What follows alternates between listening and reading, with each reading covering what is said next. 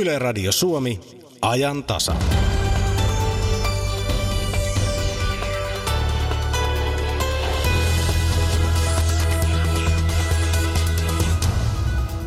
Urheilupsykologin rooli suomalaisessa urheilussa ja Suomen olympiajoukkueessa on varsin uusi.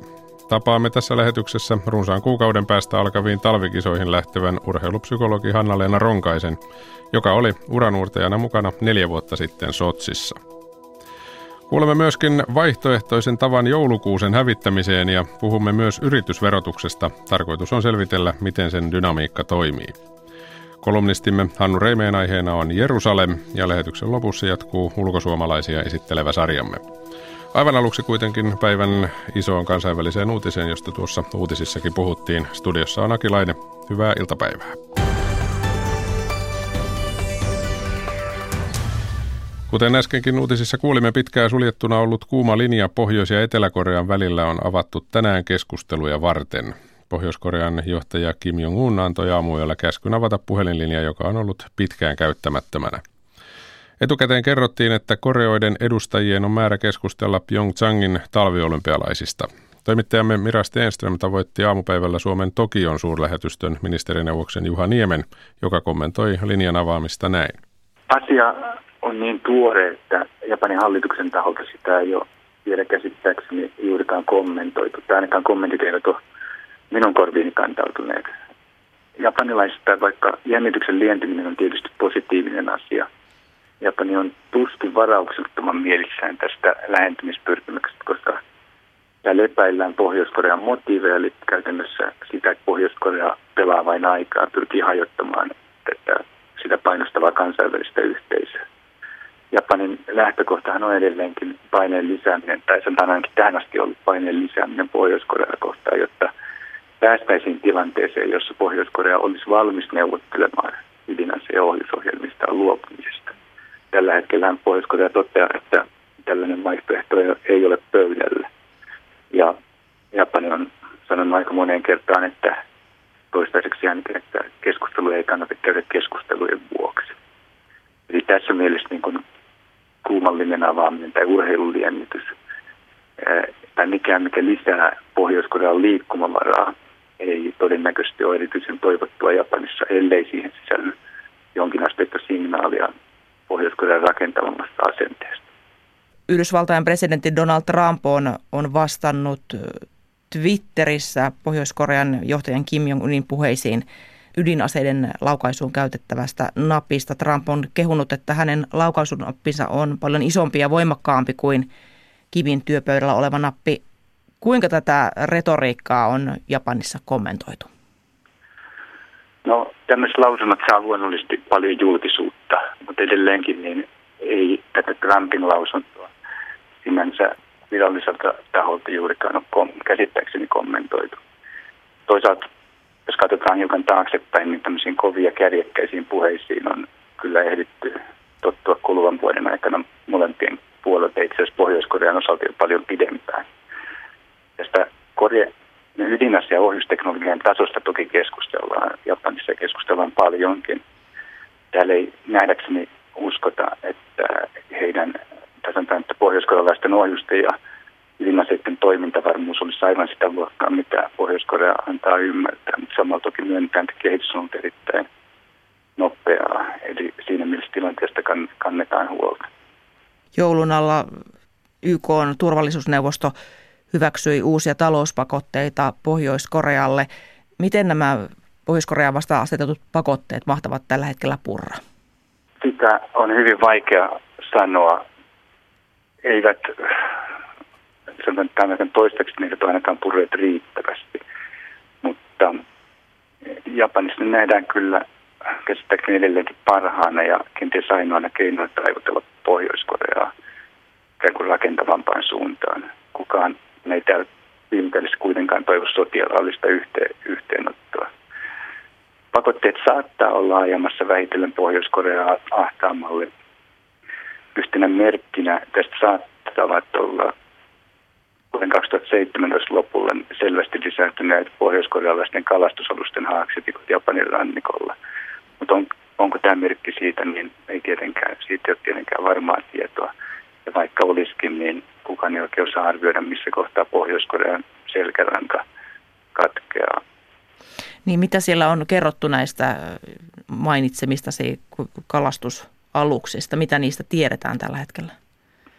No ei niistä kovin paljon tiedetä. Niitä muistaakseni marras, joka marraskuun kuluessa niin haakse huomattavasti normaalia enemmän tähän Japanin merenpuoleiselle Japanin rannikolle.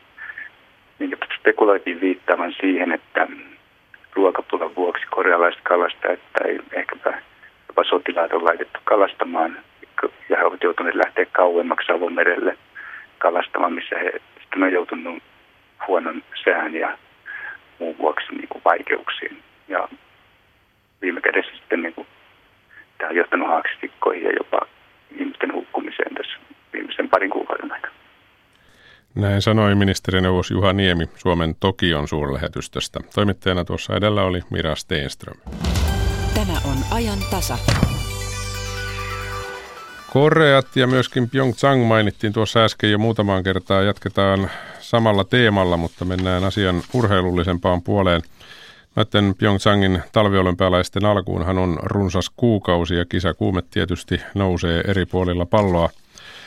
Urheilijoiden taustajoukoissa kisoihin lähtee täältä Suomesta ensimmäistä kertaa kolme urheilupsykologia. Kolmikon noin lainausmerkeissä sanottuna konkari on Hanna-Leena Ronkainen, jolle nämä ovat kolmannet olympialaiset, eli hän on ollut mukana neljä vuotta sitten Sotsissa ja puolitoista vuotta sitten Riossa. Sotsin kisojen aikaan 2014 hän oli juuri aloittanut olympiakomitean urheilupsykologina. Ensimmäinen keikka oli tosiaan Sotsin olympialaisissa ja silloin olin aloittanut työt kolme kuukautta ennen kisoja, eli hyvinkin semmoinen tota, tuore tekijä täytyy sanoa olin, olin ja, ja silloinhan ä, olympiakomiteassa ei ollut aikaisemmin ollut tota, urheilupsykologin paikkaa olemassakaan, eli sinänsä semmoinen niin kuin, jo sen roolin avaaminen ja, ja, ja tietoisuuden lisääminen joukkueelle, niin sitä, siinä oli oikeastaan se iso työ ennen kisoja, käydä tapaamassa joukkueita ja esittäytyä ja, ja avata tätä, mitä urheilupsykologia ja psyykkinen valmennus on. Et. Nyt taas sitten, kun nyt on lähdössä näihin kisoihin, niin, niin tilanne on, ja lähtökohta on ihan toinen, että, että yhteistyötä on tehty tiiviisti eri lajien kanssa ja lajit on, on niin kuin ottanut omakseen tämän, tämän osa-alueen siihen päivittäiseen tekemiseen. Urheilumaailmahan tuppaa olemaan aika usein sellainen, että kun tulee uusia asioita, niin mitä se nyt sanoisi, ei ole kaikkein vastaanottavaisin muutoksille. Puhutaan sitten V-tyylistä mäkihypyssä tai luisteiluhiidosta tai mistä vaan. Miten silloin 2013, kun aloitit nämä työtä tosiaan melkein heti kisat, niin minkälainen se vastaanotto silloin oli? No kyllä mä muistan niin kuin selkeä, selkeästi sen positiivisena, että, että urheilijat on aika tiedostavia ja, ja, ja olivat osa jo odottaneetkin, että milloin, milloin niin kuin tämä urheilupsykologia alkaa nostamaan enemmän päätään suomalaisessa urheilussa. Toki semmoista varovaisuutta ja, ja ehkä ennakkoluulojakin sitten siellä joukossa saattoi olla, mutta, mutta mä kyllä liitän ne kaikki semmoiseen niin kuin just epätietoisuuteen ja siihen, että ei oikein niin kuin hahmoteta, että mikä tämä on. Että kyllähän psykologia ehkä niin kuin yleisellä tasollakin herättää, saattaa herättää vieläkin semmoisia vähän vanhakantaisia uskomuksia, että, että on, täytyy olla jotakin he, heikosti tai joku on, joku on tosi, tosissaan niin pilalla tai on jotenkin heikompi, jos, jos joutuu käymään psykologilla tai on paljon ongelmia, että se liittyy hyvin niin kuin teki problemaattinen suhtautuminen, mutta, mutta, mutta sen myötä sitten kun, kun sitä tietoisuutta jaettiin urheilijoille ja valmentajille ja, ja tietenkin sitten ihan vaan jotenkin tekemällä sitä työtä, niin sitä kautta se suhtautuminen on, on jatkunut oikein positiivisena. Tuliko paljon sellaisia, että kun on nuori ja nainen ja vielä psykologi, niin sitä, että älä tule tänne kertomaan, kyllä me tiedämme.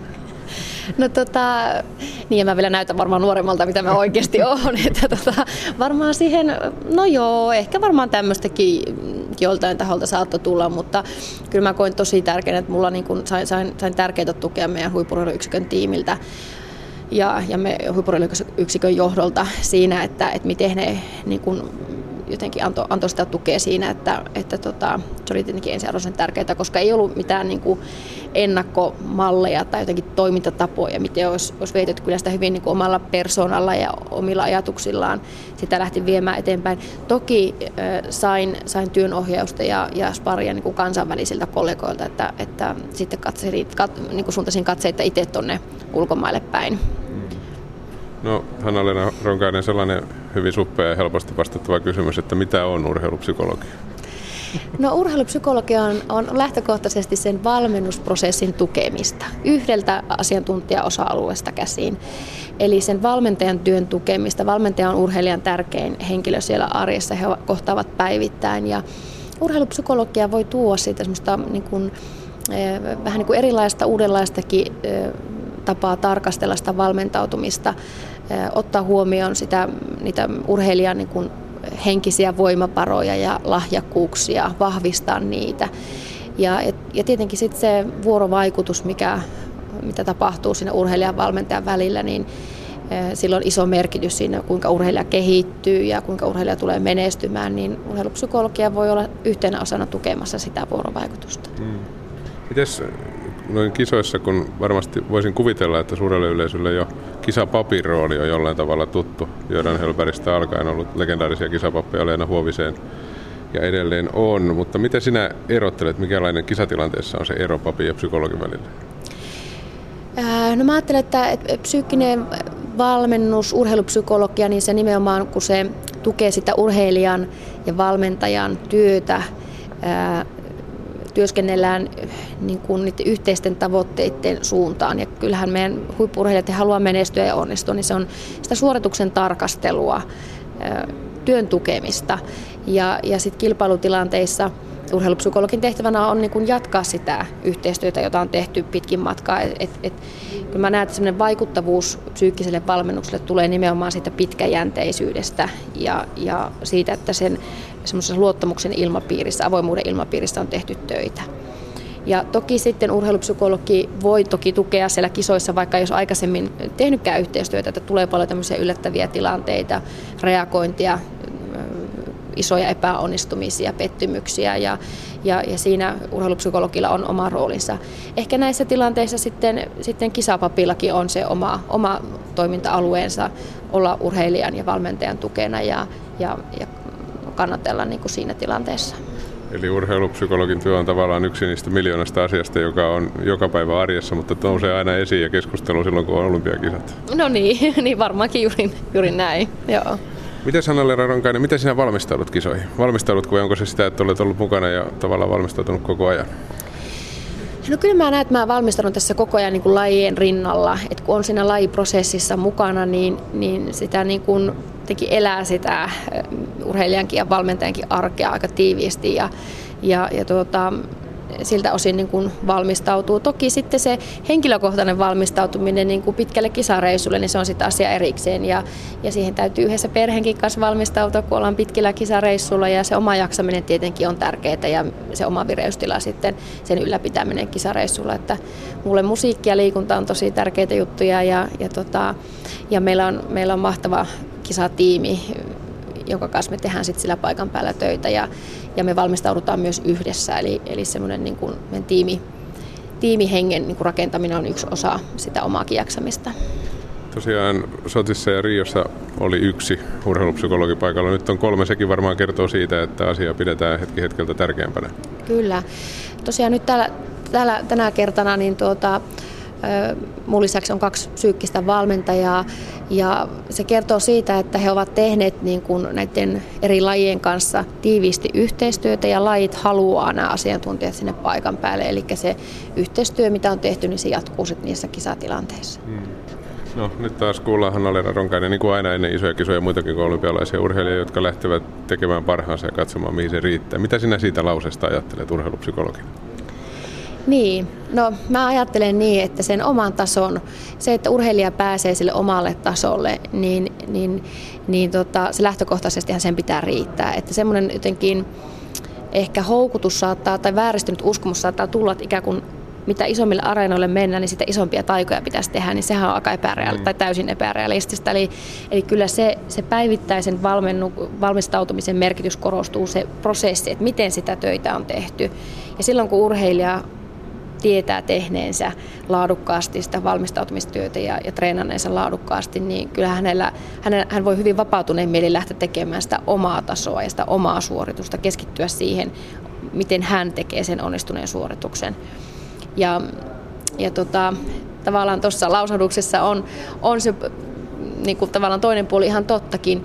Siinä saattaa tulla vähän semmoinen vähän niin kuin fiilis, että, että lähdetään vaan kokeilemaan. Mutta mä väitän, että kukaan meidän urheilijoista ei lähde sinne kokeilemaan, vaan kyllä jokainen urheilija lähtee maksimaalisella motivaatiolla ja, ja tahtotilalla sitä omaa suoritusta tekemään. Mm. Eli urheilija käytännössä kyllä aina itse tietää, onko mahdollisuuksia voittaa. Ja silloin kun on mahdollisuuksia voittaa, pitää lähteä voittamaan. Jotenkin näinhän se menee. Kyllä se on juuri näin, että, että urheilija pystyy itseensä huijaamaan. Ja, ja siinä se niin kuin, urheilija ja valmentaja käy sitä rehellistä keskustelua. Aika iso sudenkuoppa varmaan urheilussakin on se, että jos miettii liikaa sitä tulosta ja se tekeminen unohtuu, varsinkin arvokisoissa. Se on just näin ja siinä on sellainen paradoksi, että mitä enemmän sitä, sitä tulosta lähtee miettimään, niin todennäköisesti sitä heikompi tulos tulee. Et enemmänkin olennaista olisi niin miettiä, että miten mä teen sen onnistuneen suorituksen. Ja kun mä pystyn saavuttamaan sen onnistuneen suorituksen, niin yleensä se näkyy siinä tuloksessa, että se tulos on hyvä. Eli jälleen tullaan siihen niin kuin prosessiin ja siihen, että miten on valmistauduttu, miten urheilija pysyy niissä hyväksi havaituissa rutiineissa ja, ja, ja pystyy niin kuin jotenkin vapautuneen mielin lähtemään siihen, siihen tilanteeseen. Moni urheilija niin kuin kertoo jälkeenpäin, että silloin kun on pystynyt niin kuin aidosti vaan heittäytymään olemaan ikään kuin vähän kuin ajattelemattakaan, että se suoritus tulee selkärangasta ja, ja sitä jotenkin on pystynyt olemaan siinä läsnä siinä hetkessä, niin silloin he ovat pystyneet niin kuin venymään ja, ja ylittääkin niitä omia rajoja. Pitääkö sinun tuntea ja muidenkin urheilupsykologien kisoissa urheilijat niin hyvin, että tiedät, miten se prosessi menee kunkin kohdalla, kuka tulee itse juttelemaan, kenelle pitää mennä juttelemaan, kuinka paljon ennen suoritusta voi jutella ja tällaisia asioita? No niiden lajien pinnassa, joiden mukana mä oon ollut, eli maastohiihto ja ampumahiihto, niin, pää, niin kuin joukkueen tasolla, niin, niin tota, toki siinä urheilijat ja valmentajat on tulleet tutuiksi ja, ja, ja tietää niiden urheilijoiden tarpeita. Ja se on, se on ihan, ihan niin kuin oikeastaan yksi olennaisimmista asioista, että, että tiedetään, mitä, mitkä ne urheilijoiden tarpeet on. Ja se oma työ tehostuu siltäkin osin. Mutta sitten on, toki meillä on iso joukkue, on paljon urheilijoita, joita ei pysty, pysty tuntemaan niin, niin kuin syvällisellä tasolla, niin, mutta aina voi mennä kysymään ja, ja, ja tarjoamaan niin kuin sitä tukea. Ja, ja monesti on tilanteita, että urheilija ihan niin kuin välttämättä suorituksen jälkeen pysty olemaan vastaanottavana. Hän tarvitsee omaa tilaa, mutta, mutta tärkeää on aina kuitenkin se jotenkin kohtaaminen ja sen, sen tuen tarjoamisen, niin kuin, että annetaan sille mahdollisuus. Minkälaisia ne keskustelut ovat, mitä olympiakisoissa urheilupsykologin kanssa käydään? Ei tarvitse nyt kertoa nimillä esimerkkejä, mutta minkälaista asioista puhutaan? No, ähm, kyllä mä yleensä niin kuin aina lähden siitä, että, että mikä se urheilija oma kokemus oli, että, että miten meni. Ja, ja jotenkin pystytään niin kuin löytämään siitä suorituksesta ähm, jotenkin ymmärtämään sitä, että mitä siinä niin kuin tapahtuu. Että se olisi myös aina semmoinen oppimisen prosessi että urheilija menettää aika paljon, jos hän vaan pelkästään tuijottaa lukuja ja sitä tulosta, vaan, vaan kyllä sen taakse pitää tarkastella, että mitkä asiat siihen vaikutti siihen tulokseen, niin hyvässä kuin vähemmän hyvässä. Eli silloin kun on onnistunut suoritus, mä yritän kiilottaa, nostaa sieltä niitä asioita esille, vahvistaa sitä ikään kuin onnistuneen suorituksen reseptiä, ja, jotta urheilija voi, voi niin kuin olla luottavaisin mieli, että se on hänellä tiedossa ja hän tietää, miten, miten toimii. Sitten tietenkin, jos urheilija ei pääse niin kuin tavoitteisiinsa, se herättää monenlaisia tunteita ja, ja sit tärkeää on olla sinne tukena ja tarjota sitä mahdollisuutta keskusteluun ja sen asian purkamiseen. Monesti urheilijoilla saattaa olla useitakin suorituksia, joten niin kuin nollaamisen taito on aika tärkeä ja monesti urheilupsykologi voi olla siinä nollaamisessa sitten tukena, jotta urheilija pystyy uudelleen keskittyä seuraavaan. Sitten tietenkin äh, urheilijat ja valmentajat on ihmisiä, niin tota, kaikki koko elämä seuraa myös sinne kisoihin. Sitten voi olla paljon omassa muussa elämässä sellaisia asioita, jotka jotenkin jostain syystä tulee mieleen tai tapahtuu jotain asioita, niin sitten on tärkeää myös antaa niillekin sopivasti tilaa oikealla hetkellä. Meillä aina tavataan ihailla ruotsalaisten henkeä ja ruotsalaisten menestymistä näissä kisoissa. He tietysti keskustelevat paljon, joskus vähän liikaakin, kun sitä katsoo vierestä, mutta onko se sellainen asia, tuo keskustelu ja yhtenäisyys, joka sitten tavallaan sitä Ruotsin vuodesta toiseen jatkuvaa menestystä selittää? Kyllä se on varmasti yksi selittävä tekijä, että, että tiedetään, että menestyksen taustalla yhtenä osatekijänä on, on riittävä ja, ja toimiva vuorovaikutus. Selkeä kommunikaatio ja kunnioittava, kunnioittava kommunikaatio ja, ja, ja nimenomaan sitä onnistunutta suoritusta tukeva, tukeva vuorovaikutus. Ja, ja se omalta osaltaan varmasti on heillä semmoinen vahvuus, se on luontevaa heillä keskustella keskenään ja semmoisessa avoimuuden kulttuurissa. Ja, ja, ja tuota, mä näen, että, että myös suomalaisessa valmennuksessa on otettu hienoja askeleita kohti tämmöistä avoimempaa, keskustelevampaa, ajatuksia vaihtavampaa kulttuuria ja se varmasti tulee näkymään sitten näissä tuloksissakin pitemmällä aikavälillä. Tässäkään yhteiskunnassa ei enää työpaikoilla johdeta eikä, eikä muutenkaan opeteta ihmisiä koulussa eikä päiväkodissa sillä kun aikaisemmin on tehty, eli yhteiskunta muuttuu. Pysyykö urheilu siinä mukana? Ähm, mä toivon niin ja, ja pidän sitä tosi tärkeänä, että, että urheilu, urheiluhan ei ole niin kuin irrallinen siilo mistään muusta yhteiskunnasta, vaan, vaan urheilussa näyttäytyy ne samat ilmiöt kuin missä tahansa muissa yhteiskunnan osa-alueilla ja siltä osin on erittäin tärkeää, että urheilun johtamisessa, valmennuksessa ö, otetaan, otetaan tämmöistä niin mallia esimerkkiä muilta aloilta ja, ja haetaan inspiroitumista muilta menestyksen aloilta. No tähän loppuun vielä Hanna-Leena Ronkainen, kun olet jo kokenut kisakävijä, ainakin allekirjoittaneeseen ja monen muuhun verrattuna, niin mitä sinä odotat, kun lähdet Koreaan? Minkälaiset ovat onnistuneet kisat? No mä odotan jotenkin tietenkin ennen kaikkea niiden urheilijoiden ja valmentajien kanssa, kenen kanssa on tehnyt tiiviimmin yhteistyötä, että ihan sitä jotenkin työskentelyn jatkumista siellä. Sitä, että, että tota, urheilijat ja valmentajat ää, pystyisi niin vapautuneen mielin jotenkin nauttimaan aidosti, aistimaan sitä olympiatunnelmaa, inspiroitumaan ja, ja niin kuin kasvamaankin siitä. Ja, ja jotenkin semmoisessa, toivon semmoista, odotan semmoista niin kuin välitöntä ilmapiiriä Suomen joukkueelta.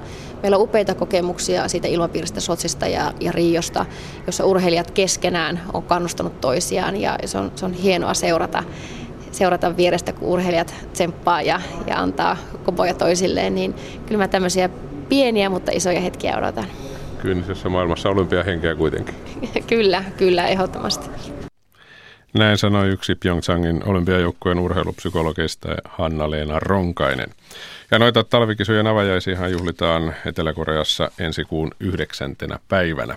Sen sijaan tänään, kuten moni tietää, on menossa Tuudes Kiitai tällä viikolla. Nyt on käynyt kuitenkin niin, että tämän päivän kisat on peruttu rajuilman takia. Tuolla Tuudeskiille ehdittiin hiihtää naisten sprintin karsinat, kun kilpailujohto päätti perua päivän kilpailut alueella riehuneen ukkosmyrskyn takia. Obersdorfia on riepotellut kova sade ja ukkonen ja näin kilpailut ensin aloitettiin, mutta sitten peruttiin. Maastohiidon päävalmentaja Reijo Jylhän mukaan karsinnassa nähtiin vaarallinen tilanne, kun stadionilla lensi irtotavaraa lähtöviivalla olleen Krista Pärmäkosken lähelle, mutta mitään pahempaa ei onneksi sattunut. Tietysti se, että sä tuut vähän erilaisena ulkopuolelta, niin ne haasteet löytyy siltä puolelta, että kuinka paljon pystyy sitä omaa juttuaan tekemään ja, ja saako tehdä ja voiko tehdä ja uskaltaako tehdä. Ja mä oon kuitenkin ollut, halunnut olla vähän semmoinen oman tieni kulkija aina, niin ne haasteet varmaan on siellä sitten aikanaan niin kuin löytää se oma tapansa tehdä siinä, siinä murroksessa, missä Ylekin eli silloin. Urheilusuomen henkilökuvassa selostaja Antero Mertaranta lauantaina kello 12 uutisten jälkeen. Yle. Radio Suomi.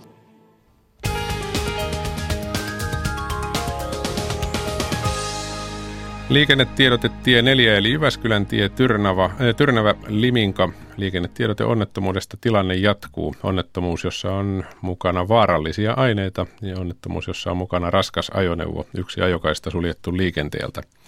Siis tie 4 eli Jyväskylän tie, tarkempi paikka paikasta Alatemmes 3,2 kilometriä, vaikutusalue 2,6 kilometriä suuntaan Temmeksen kirkko. Siellä siis onnettomuus, jossa on mukana vaarallisia aineita ja raskas ajoneuvo.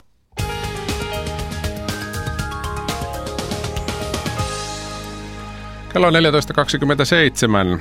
Tuota pikaa ehdotamme tässä lähetyksessä suhteellisen uutta tapaa pian olohuoneesta ulos heitettävä joulukuusen uusio käyttöön.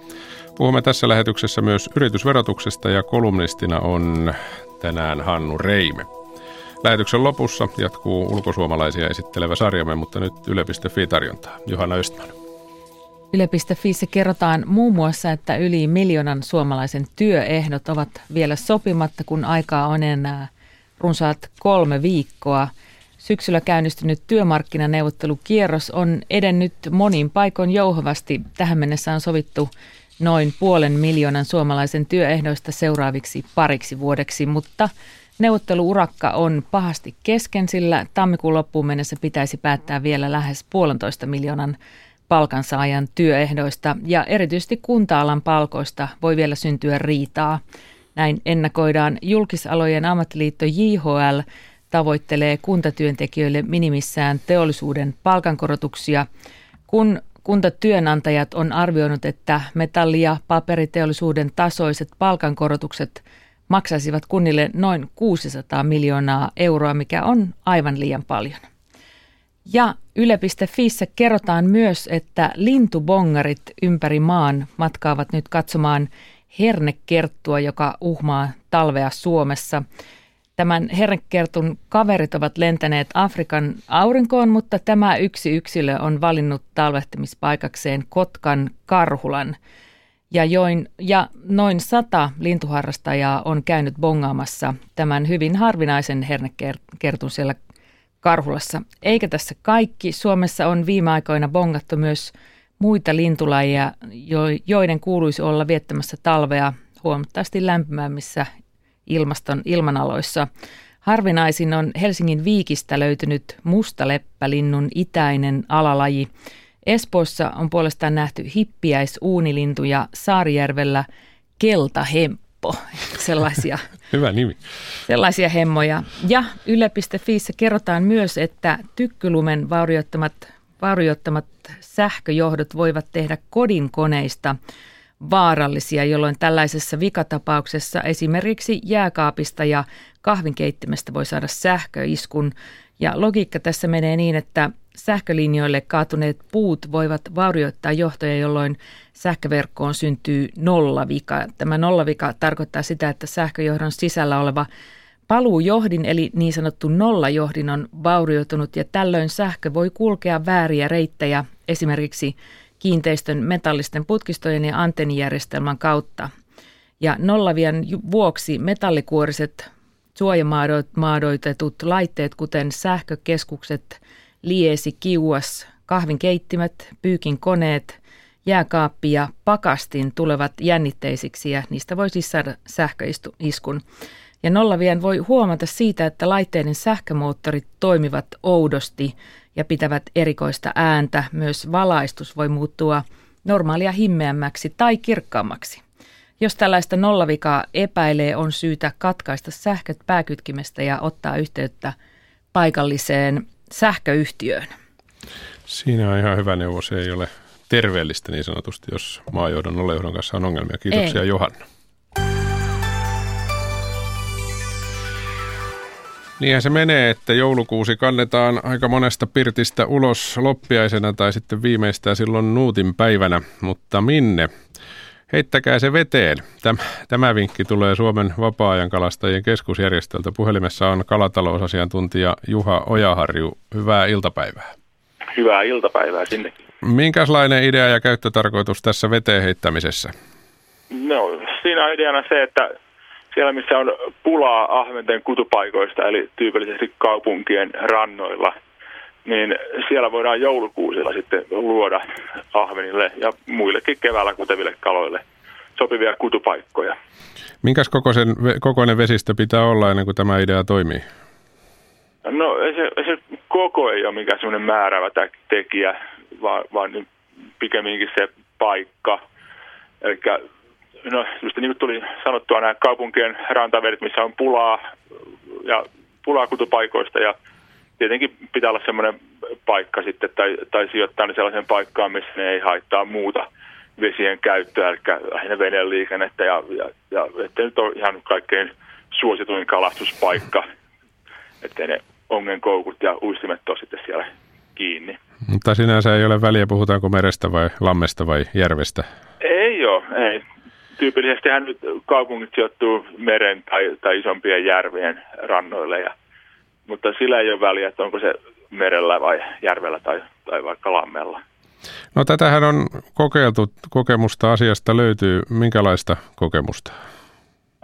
No me aloitettiin tämä homma 2016 Vaasassa Onkilahti, niminen lahti on siinä Vaasan keskustassa ja ja se on semmoinen kaksosainen lahti, jonka perukkaan tulee hyvin hapanta vettä sieltä Pukinjärvestä ja me laitettiin siihen ulompaan osaan, joka on suoraan meren yhteydessä, missä on parempi vedenlaatu, niin laitettiin näitä turoja silloin ja, ja ideana oli se, että ne kalat ei menisi sinne peräosaan kutemaan, missä kutemista tai lisääntymistulos on tosi huono, yleensä lähes niin kuin nolla, vaan että ne kutisi siinä ulommassa osassa, mihin me laitettiin ne turoja. Ja, ja, ja me laitettiin ne silloin, kun vielä oli jäitä maaliskuussa ja sitten käytiin, ahvenethan kutee siinä huhti-toukokuun vaihteessa, niin käytiin sitten viikko vapun jälkeen katsomassa näitä meidän turoja ja 20 laitetusta turosta kolme me tsekattiin ja niissä kaikissa oli kyllä useita ahvenenmätinauhoja.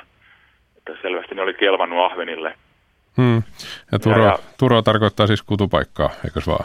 No turo tarkoittaa tällaista kuusta, mikä on laitettu veteen sen takia, että, että siihen ahvenet kutis. Tai, tai siis, no toinen vaihtoehto on se, että turoja voidaan laittaa myös kalapaikoiksi. Että jos halutaan varmistaa, että on kesällä hyvä kalapaikka, niin, niin, niin kuusen oksia tai pari kuusta johonkin tiettyyn kohtaan, niin siellä varmasti on sitten kesällä kaloja. No Juha Ojaharju, moni varmaan nyt miettii, että mitäs laki sanoo siitä, että mihin tällaisen saa laittaa, eli mi- miten kannattaa toimia, ettei tarvitse virkavallan kanssa asioida? No vesialueen omistajan lupa pitää olla, jos haluaa laittaa turoja. Että se on ihan ehdoton, että niitä, niitä ei voi ihan ilman lupia mennä laittamaan. Toki jos itse omistaa vettä, niin sittenhän voi laittaa sinne ihan niin paljon kuin huvittaa, mutta niin, ja tuosta paikoista jo kerroitkin tietysti, että sinällään ei ole väliä, mutta miten eh, suosittelit sitä paikanvalintaa? Ei tietysti niin kuin sanoit siihen, missä ongitaan tai käydään uimassa kannata laittaa, mutta, mutta noin muuten, minkälainen paikka toimii parhaiten? No semmoinen, missä nyt muutenkin ahvenet voisi viihtyä ja ö, ehkä se veden syvyys on, on kaikkein määrävin, että niitä ahvenethan kutee rantamatalaan yleensä johonkin puolesta metristä, ehkä maks kahteen metriin syvyiselle alueelle. Se, se on ehkä se tärkein. Tärkein kriteeri. No teillä on Joo. tapahtumia loppiaisena tulossa ainakin vissiin Vaasassa ja Kokkolassa. Joo, Vaasassa ja Kokkolassa ja yritettiin toki muihinkin kaupunkeihin, esimerkiksi Raumalle ja Helsinkiin, mutta ei nyt saatu lupia sitten järjestämiseen. Mutta ensi vuonna uudestaan toivottavasti paremmalla menestyksellä lisää tapahtumapaikkoja. Näinpä juuri. Kiitoksia tästä kalatalousasiantuntija Juha Ojaharjo siitä vaan kokeilemaan, kenellä siihen mahdollisuus on. Oikein hyvää päivänjatkoa. Kiitos samoin.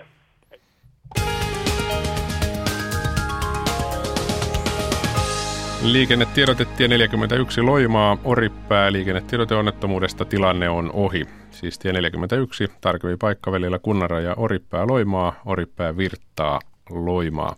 Siellä siis tiellä 41 tilanne on ohi.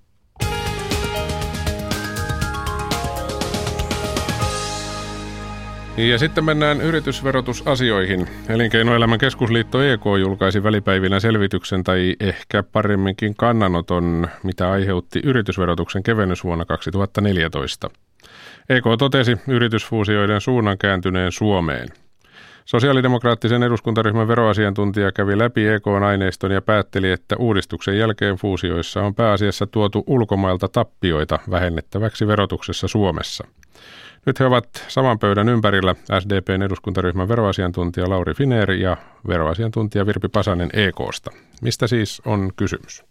Ää, tässä EKn ulostulossahan se pääviesti oli se, että meidän ää, yritysverotuksemme on tällä hetkellä varsin kilpailukykyisellä tasolla. Vuoden 2014 yhteisöverokannan alennus oli onnistunut toimenpide ja nyt tulee kiinnittää huomiota ansiotuloverotuksen kilpailukykyisyyteen. Ja tässä, tässä hän on nyt aamulla aikaisemmin kuultu näitä puheenvuoroja siitä työvoiman saatavuuden vaikeudesta ja tämän takia juuri nyt on aika kiinnittää huomiota siihen ansiotuloverotukseen. Mikä tässä aineistossa todisti tällaista, että yritysfuusioiden virta on kääntynyt Suomeen päin? Eli vuoteen 2013 13 loppuun asti näitä sulautumisia tehtiin eh, suunnilleen saman verran Suomeen päin ja Suomesta poispäin. Ja vuoden 2014 jälkeen tämä trendi kääntyi selkeästi. Se on jatkunut tähän asti koko ajan. Tällä hetkellä, kun näitä fuusioita tehdään, suurin osa fuusioista tapahtuu ulko, niin, että ulkomaalainen yritys sulautetaan suomalaiseen yritykseen, eli se toiminta jatkuu täällä Suomessa. Äh, Lauri Finer, miksi EKn päätelmät eivät kelpaa, sillä kirjoititte bloginne otsikoksi EKn yhteisöveroselvitys johti harhaan? No siinä on kyse yksinkertaisesti siitä, että tässä on nyt kaksi asiaa oikeastaan sotkettu toisiinsa, jotka ei liity millä tavalla toisiinsa. Eli se on ihan totta, että nämä fuusiot Suomeen lisääntyneet kas, suuntautuneet kasvoivat – mutta se ei millään tavalla liity tähän yhteisöveroalennukseen. Eli se on vähän sama kuin, että väittäiset hukkumiset lisää jäätelön syöntiä sen takia, että molemmat ajoittuu kesään. Eli ja mi- mihin tämä perustuu tämä mun väite? EK ei julkaissut tätä tutkimuksen aineistoa, pyysin sitä heiltä. Sain kehotuksen sitten pyytää sen PRHlta, kyse on tämmöistä julkisesta aineistosta. Kävin ne kaikki läpi. Ja esimerkiksi vuosi 2014, kun tämä suunta muuttuu, niin siellä on 12 eri yritykseen Suomeen tullut näitä, näitä sulautumisia. Näistä 11 liittyy sellaisiin tapauksiin, jossa tämä toiminta ulkomailla on jo aiemmin loppunut tai, tai sitten on kyse tämmöisestä pöytälaatikkoyhtiöstä, joka ei ole edes toimintaa harjoittanut.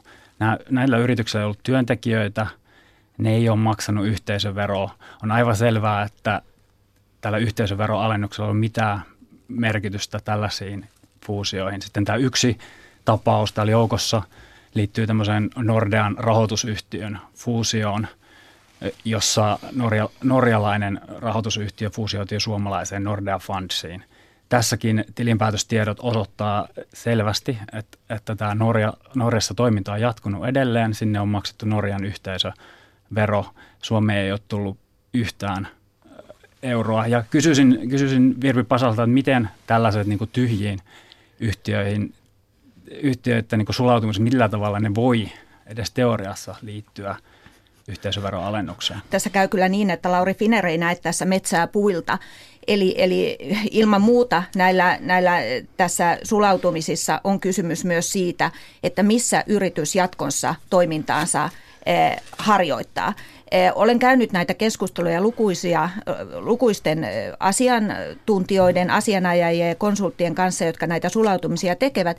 Ja heidän viesti on ollut hyvin vahvasti se, että koko ajan se, että Suomessa on kilpailukykyinen yhteisöverokanta, se vaikuttaa siihen, mikä että se sulautuminen tapahtuu juuri Suomeen päin.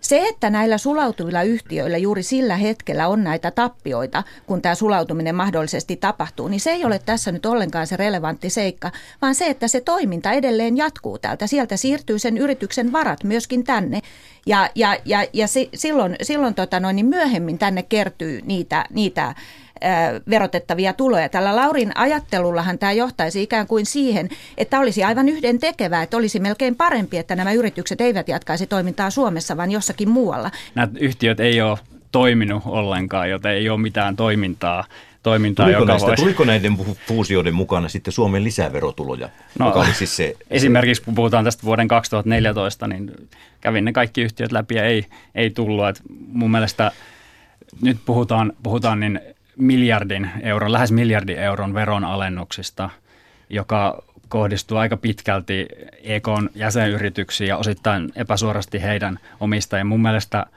on aika vastuutonta väittää tällaisen aineiston pohjalta, että se osoittaisi yhteisöveroalennusta yhtään mitään. No Lauri Finer, kysyn, kysyn e, näin, että, että kun EK tällaisen, tällaisen materiaalin tai ikään kuin tällaisen viestin lähetti välipäivinä ilmoille, niin, niin, niin blogissani kirjoitettiin, että se on, se on yritys manipuloida julkisuutta. Ongelma on se, että nyt julkaistiin selvityksen nimellä ja väitettiin, että se osoittaa jotain, mitä se ei osoittanut. Ja näyttää siltä, että niin EK e ei ole kiinnostunut faktoista, vaan siitä, että yritetään virheellisiin faktoihin perustuen väittää jotain, mitä ei ole tapahtunut.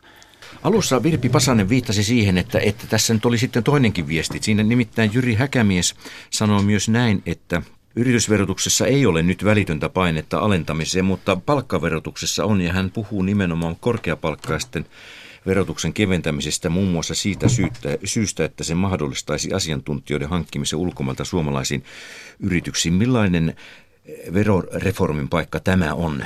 No tässä meidän ulostulossahan kiinnitettiin huomioon sekä, sekä pienipalkkaisten, keskituloisten että sitten, sitten korkeamman tuottavuuden työn verotukseen, eli työn verotukseen kokonaisuudessa. Ja nyt on niin, että, että yritysverotuksen osalta kansainvälisissä konserneissa merkitystä on sillä, missä nämä avainhenkilöt tekevät tämän työnsä sen suhteen, että miten se yrityksen verotettava tulo sitten näiden eri valtioiden välillä jaetaan. Ja sen takia olisi äärimmäisen tärkeää, että me saisimme näitä ihmisiä työskentelemään täällä Suomessa. Sen verran haluaisin nyt korjata noita Laurin väitteitä vielä, vielä tästä Ekon selvityksestä. Tässä aineistossa, ja toivon, että tämmöisiä niin vääriä sitaatteja meidän aineistosta ei tehtäisi. Siinä aineistossa ei ole millään tapaa todettu, että tämä yhteisöverokannan alennus nyt selitettäisiin näillä sulautumisilla. Me emme, siinä ei ole mitään tämän suuntaistakaan. Se pitää ymmärtää lukemansa niin, että, että ne ovat täysin kaksi erillistä asiaa. On todettu, että nyt on myös tämä ilmiö, että näitä sulautumisia ta- tapahtuu. Yritykset haluavat jatkaa toimintaansa täällä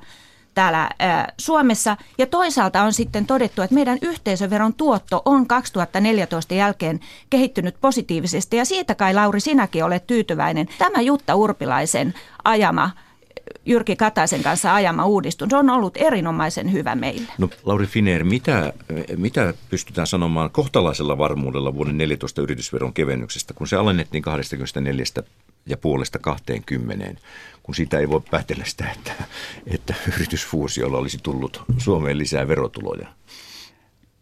No ensinnäkin voidaan todeta, että EK nimenomaisesti väitti tämän selvityksen pohjalta, että se osoittaa suora sitaatti. Vuonna 2014 tehty yhteisöveron kevennys on osoittautunut onnistuneeksi toimeksi Suomen taloudelle, ilmenee EK selvityksestä. Eli näin nimenomaisesti väitettiin.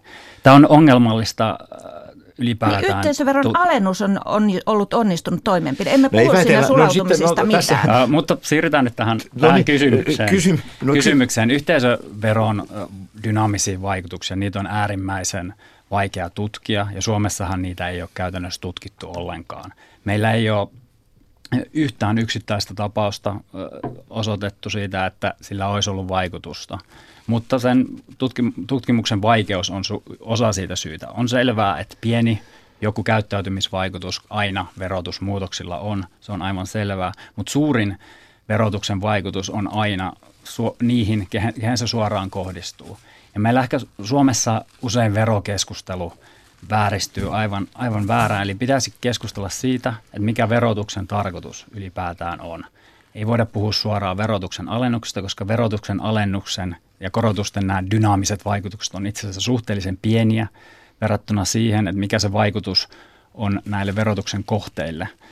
Ja e, tällä hetkellä tilanne on se, että, että Suomi tarvitsee lisää verotuloja ja meidän pitäisi keskustella siitä, eli niillä voitaisiin rahoittaa esimerkiksi koulutusta, julkista terveydenhuoltoa, jotka on Suomen talouden ne kysymykset, jolla tämä Suomen talous pysyy pystyssä. Ja meidän pitäisi kysyä sitten se, että mist, mitä meidän kannattaa verottaa.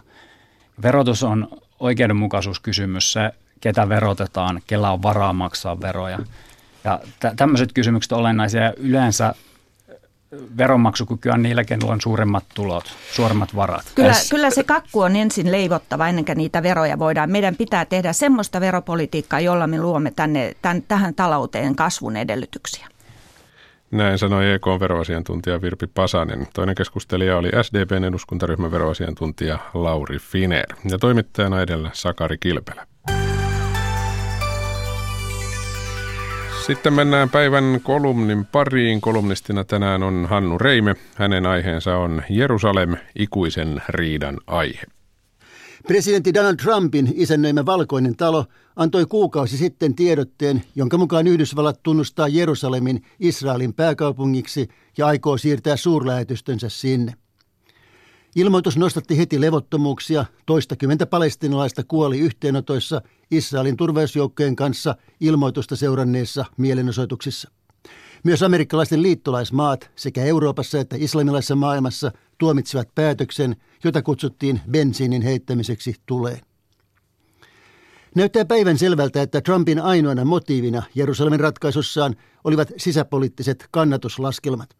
Trumpin tukijoukkoihin toissavuotisissa vaaleissa kuului Yhdysvaltojen uskonnoinen oikeisto, niin sanotut kristityt sionistit, jotka tulkitsevat lähi tapahtumia raamatun kirjoitusten valossa. Vaalikampanjassaan Trump oli luvannut, että presidenttinä hän tunnustaisi Jerusalemin kuuluvan Israelin ja olevan siis juutalaisvaltion pääkaupunki, ja että sen seurauksena hän myös siirtäisi sinne Yhdysvaltojen lähetystön tähänastisesta asemapaikastaan Tel Avivista. Ilmoituksellaan Trump halusi osoittaa, että hän edeltäjistään poiketen pitää vaalilupauksensa. Käsitystä sisäpoliittisesta laskelmoinnista vahvistaa myös se, että vain muutamia tunteja ilmoituksensa jälkeen ja paljon vähemmällä julkisuudella Trump allekirjoitti asetuksen, jolla suurlähetystön siirron toimeenpanon aloittamista lykätään jälleen puolella vuodella. Yhdysvaltojen presidentit ovat tehneet niin jo vuodesta 1995 lähtien, jolloin kongressi hyväksyi lain suurlähetystön siirtämisestä Jerusalemiin. Niin teki siis nyt myös presidentti Donald Trump.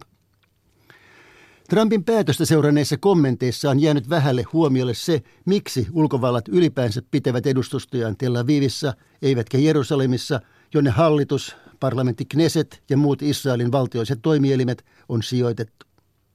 Joissakin kirjoituksissa on mainittu syyksi se, että Israel valtasi Itä-Jerusalemin vuoden 1967 sodassa ja liitti sen alueeseensa julistaen samalla, että yhdistynyt Jerusalem on Israelin ikuinen pääkaupunki. Mikään valtio ei ole tunnustanut tällaista yksipuolista päätöstä. Mutta miksi lähetystöä ei ole siinä osassa Jerusalemia, joka kuului Israelin hallintaan ennen vuotta 1967? Syyt siihen, että ulkovallat välttelevät edustustojensa sijoittamista mihinkään osaan Jerusalemia, ovat hieman kaukaisemmassa historiassa, diplomaattisissa tapahtumissa, jotka edelsivät Israelin valtion perustamista ja ensimmäistä sotaa arabimaita vastaan vuonna 1948. Marraskuun lopulla edellisenä vuonna YK yleiskokous oli hyväksynyt suunnitelman Britannian hallitseman Palestiinan jakamisesta juutalais- ja arabivaltioon ratkaisuna väkivaltaan ja terrorismiin. Jakosuunnitelmassa Jerusalemista ympäristöinen olisi tullut erillisalue, corpus separatum, jota olisi hallittu kansainvälisesti. Palestinan jako ei koskaan toteutunut YK kaavailemassa muodossa. Sitä vastoin Israel ja brittien perustama vasalivaltio Transjordania, nykyinen Jordania, tosiasiassa jakoivat keskenään sen alueen, josta olisi pitänyt tulla Palestiinan arabivaltio. Jerusalemista kyllä myös sodittiin toden teolla. Taistelu pyhästä kaupungista alkoi heti YK päätöslauselman jälkeen ja ratkesi vasta seuraavana kesänä. Sodan seurauksena Jerusalemista tuli kaupunki, joka oli jaettu Israelin hallitsemaan läntiseen ja Jordanian hallitsemaan itäiseen sektoriin. Jerusalemin selvittämättömän aseman johdosta useimmat Israelin tunnustaneet valtiot päättivät sijoittaa edustustonsa Tel Aviviin, uuteen kaupunkiin, jonka Palestiinaan muuttaneet juutalaissiirtolaiset olivat perustaneet viime vuosisadan alussa ikivanhan Jaffan pohjoispuolella. Jerusalem, hebreaksi Jerusalem ja arabiaksi Al-Quds, on kolmen uskonnon pyhä kaupunki ja siitä syystä sitä koskevat kiistat ovat katkeria. Uskonto yksin ei kuitenkaan selitä kaikkea.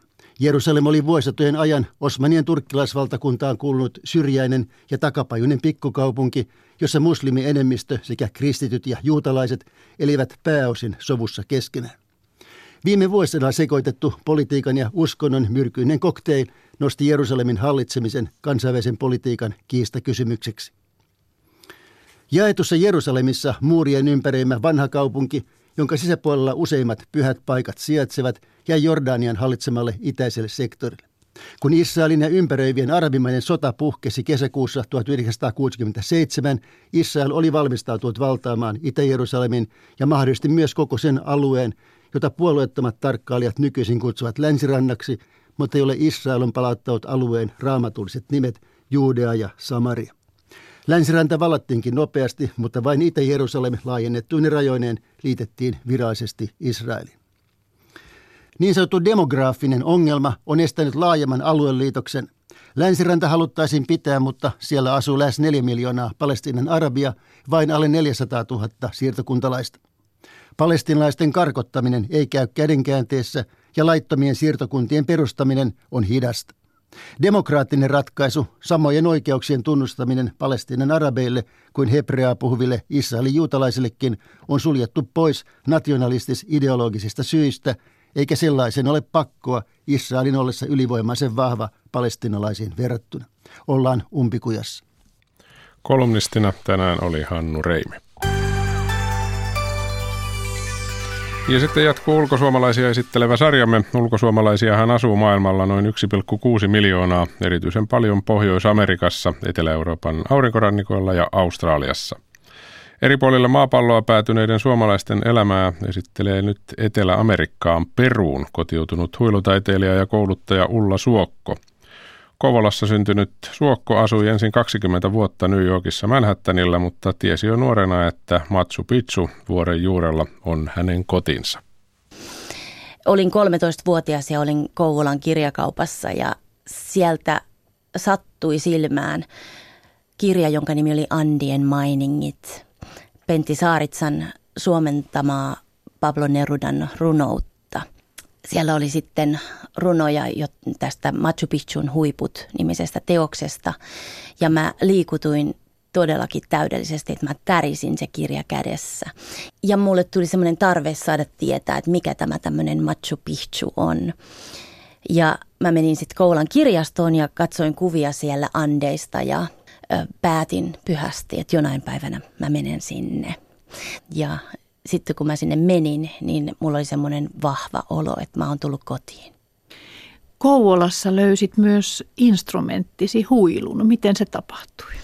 No se oli, mä olin musiikkiluokilla ja kaikille jaettiin joku instrumentti, että jos mulle olisi annettu tuuba, niin mä olisin ollut ihan yhtä innoissani tai kontrabasso tai mikä vaan, mutta, mutta huilu, huilu sieltä tuli ja, ja huilu on ollut mulle hyvä instrumentti. Sibelius Akatemiassa teit loppututkintosi musiikista ja retoriikasta, siitä miten musiikki puhuttelee kuulijaa. Soitit silloin myös Helsingin kaupungin orkesterissa, mutta lähdit sitten kuitenkin New Yorkiin ja valmistuit siellä esittävän säveltaiteen tohtoriksi. Miksi mieli paloi maailmalle?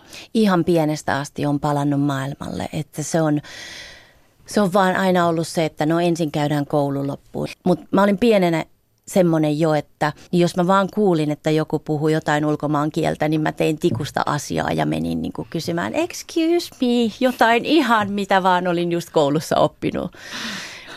Opintojesi myötä sinusta on tullut myös elämäntaitovalmentaja. Mitä se tarkoittaa?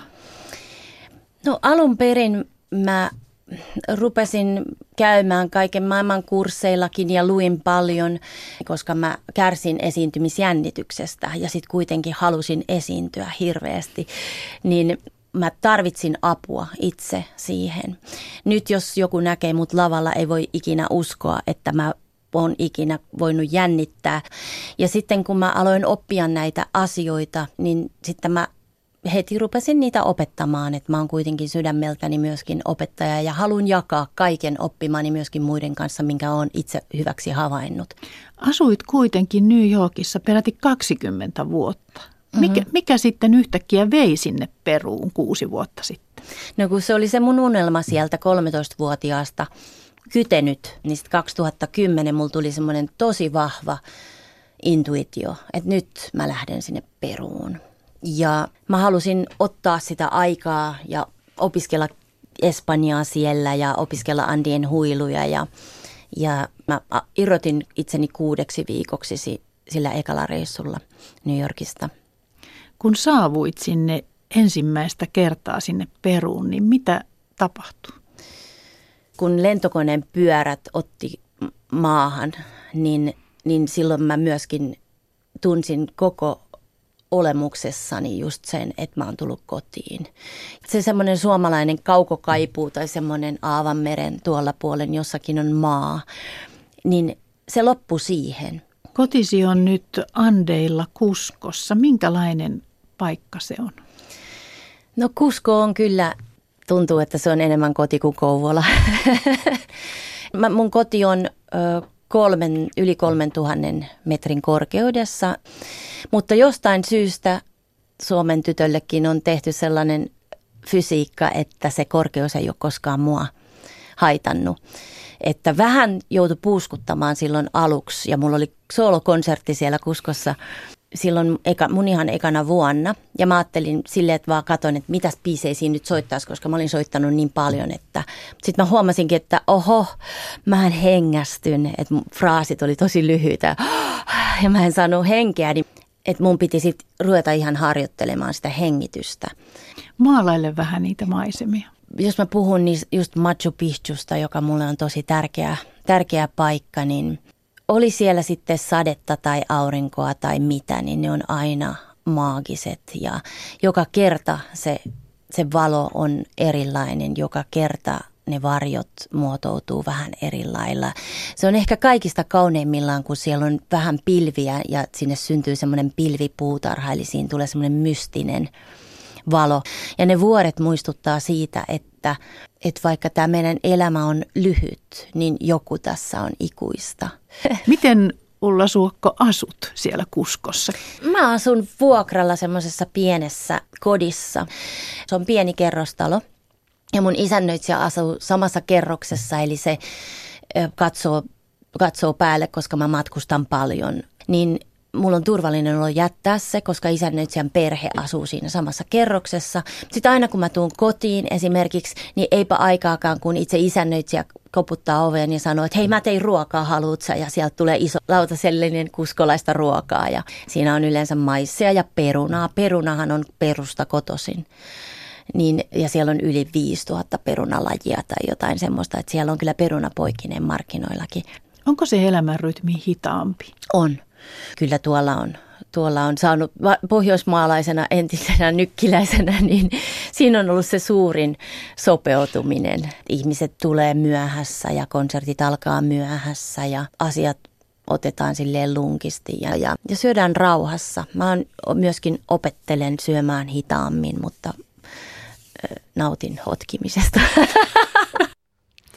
Näin sanoi perussa asuva huilutaiteilija Ulla Suokko. Hänet tapasi Maria Alakokko.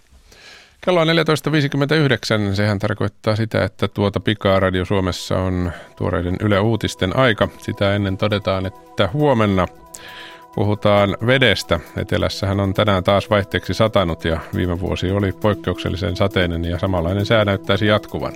Huomenna aamupäivän ajantasassa hydrogeologi Miriam Orvomaa kertoo muun muassa, miten sataminen on vaikuttanut pohjavesiin ja mikä on tilanne roudan suhteen. Ja kuulemme tietysti myös sateiden vaikutuksista tiestöön ja viljely- ja puutarhakasveihin. Se siis huomenna aamupäivällä nyt ajantasasta. Kiitoksia seurasta.